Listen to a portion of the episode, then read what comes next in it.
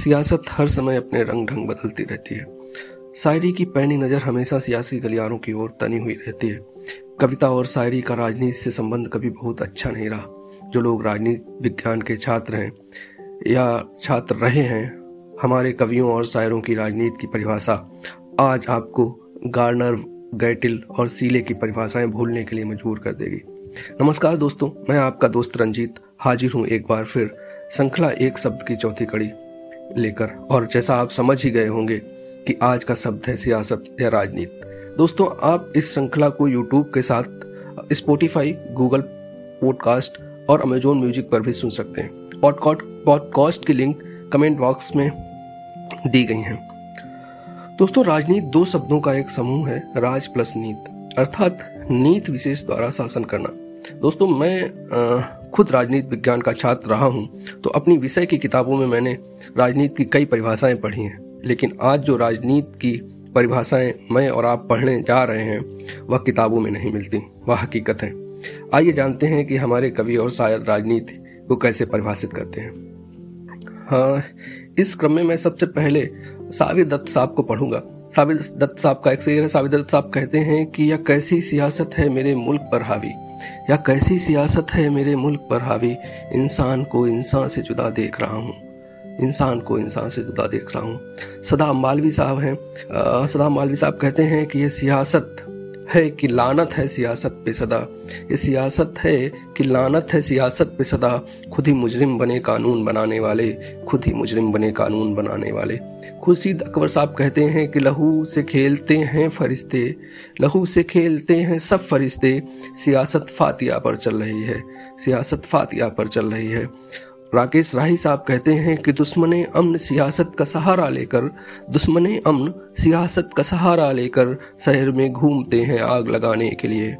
शहर में घूमते हैं आग लगाने के लिए। शकील जमाली साहब कहते हैं कि तबाह कर दिया अहबाब को सियासत ने। तबाह कर दिया अहबाब को सियासत ने।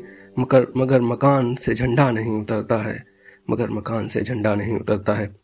शकील वदायनी साहब लिखते हैं कि कांटों से गुजर जाता हूँ दामन को बचाकर, कांटों से गुजर जाता हूँ दामन को बचाकर, फूलों की सियासत से मैं बेगाना नहीं हूँ, फूलों की सियासत से मैं बेगाना नहीं हूँ। हमारे एक और शायर लिखते हैं कि समझने की नहीं, समझने ही नहीं देती है सियासत हमको सच्चाई, समझने ही नहीं देती है सियासत हमको सच्चाई, कभी चेहरा नहीं मिलता, कभी दर्पण नहीं मिलता। कभी चेहरा नहीं मिलता, कभी दर्पण नहीं मिलता। नादिम नदीम साहब लिखते हैं कि इनसे उम्मीद ना रख, इनसे उम्मीद ना रख, ये है सियासत वाले।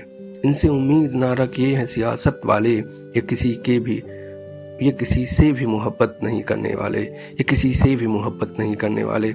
सागर खयामी साहब लिखते हैं कि कितने चेहरे लगे हैं चेहरों पर, कितने चेहरे लगे हैं चेहरों पर, क्या हकीकत है और क्या है सियासत है। क्या हकीकत है और क्या सियासत है? खालिद इरफान साहब कहते हैं कि जाने कब जाने कब इसमें हमें आग लगानी पड़ जाए। जाने कब इसमें हमें आग लगानी पड़ जाए, हम सियासत के जनाजे को चिता कहते हैं। हम सियासत के जनाजे को चिता कहते हैं।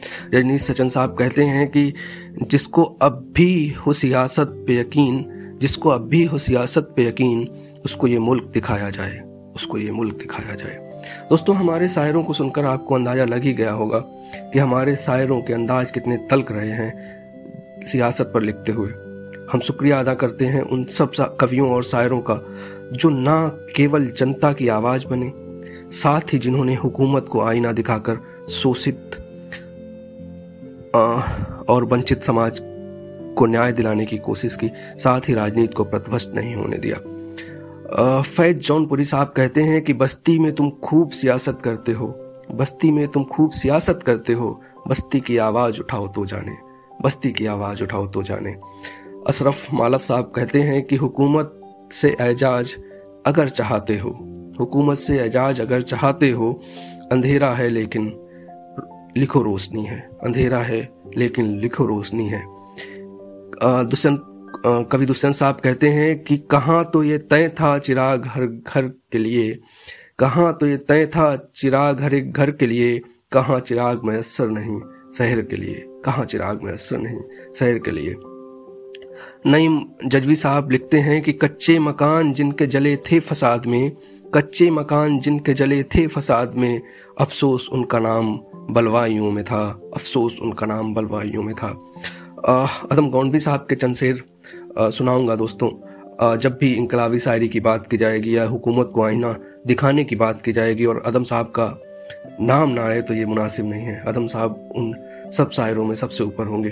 अदम अदम गौनवी साहब लिखते हैं कि जो डलहौजी ना कर पाया, वो ये हुक्म कर देंगे। जो डलहौजी ना कर पाया, वो ये हुक्म कर देंगे। कमीशन तो दो हिंदुस्तान को नीलाम कर देंगे। कमीशन दो तो हिंदुस्तान को नीलाम कर देंगे। अदम गंदी साहब का एक और शेर है कि तुम्हारी फाइलों में गाँव का मौसम गुलाबी है। तुम्हारी फाइलों में गाँव का मौसम गुलाबी है, मगर ये आंकड़े झूठे हैं, ये दावा किताबी है। अदम साहब की एक और गज़ल के तीन शेर मैं पढ़ूँगा, और वो पढ़ना बहुत ज़रूरी है, क्योंकि सियासत जो हमारे देश में माहौल बनाया, बनाए है, उसको आईना दिखाना बहुत ज़रूरी है। अदम साहब के शेर ऐसे हैं कि हिंदू या मुस्लिम के एहसास को मत छेड़िए। हिंदू या मुस्लिम के एहसास को मत छेड़िए, अपनी कुर्सी के लिए जज्बात को मत छेड़िए। हम में कोई हूड़, कोई शक, कोई मंगोल है। हम में कोई हूड़, कोई शक, कोई मंगोल है। दफन है जो बात, उस बात को मत छेड़िए। गर गलतियाँ बावर की थी, गर गलतियाँ बावर की थी जुम्मन का घर फिर क्यों चले? गर गलतियाँ बावर की थी जुम्मन का घर फिर क्यों चले? ऐसे नाजुक वक्त में हालात को मत छेड़िए, ऐसे नाजुक वक्त में हालात को मत छेड़िए। मुनवर राना साहब के दो शेर पढ़कर खत्म करूँगा। मुनवर राना साहब कहते हैं कि मोहब्बत करने वालों में ये झगड़ा डाल देती है। मोहब्बत करने वालों में ये झगड़ा डाल देती है। सियासत दोस्ती की जड़ में मट्ठा डाल देती है। सियासत दोस्ती की जड़ में मट्ठा डाल देती है। तवायफ की तरह अपने गलत कामों के चेहरे पर हुकूमत मंदिर रो मस्जिद का पर्दा डाल देती है। हुकूमत मंदिरों मस्जिद का पर्दा डाल देती है। दोस्तों, सियासत पे मैंने भी कई गजलें और कविताएँ लिखी हैं। मेरा कविता संग्रह है एक टुकड़ा ज़िंदगी। अमेजोन फ्लिपकार्ट अवेलेबल है। मैं आपसे गुजारिश करूँगा कि आप उसको पढ़ें और बताएँ कि वो कैसा है। आज का अंक यहीं तक। चैनल को सब्सक्राइब ज़रूर करिएगा। जय हिंद दोस्तों।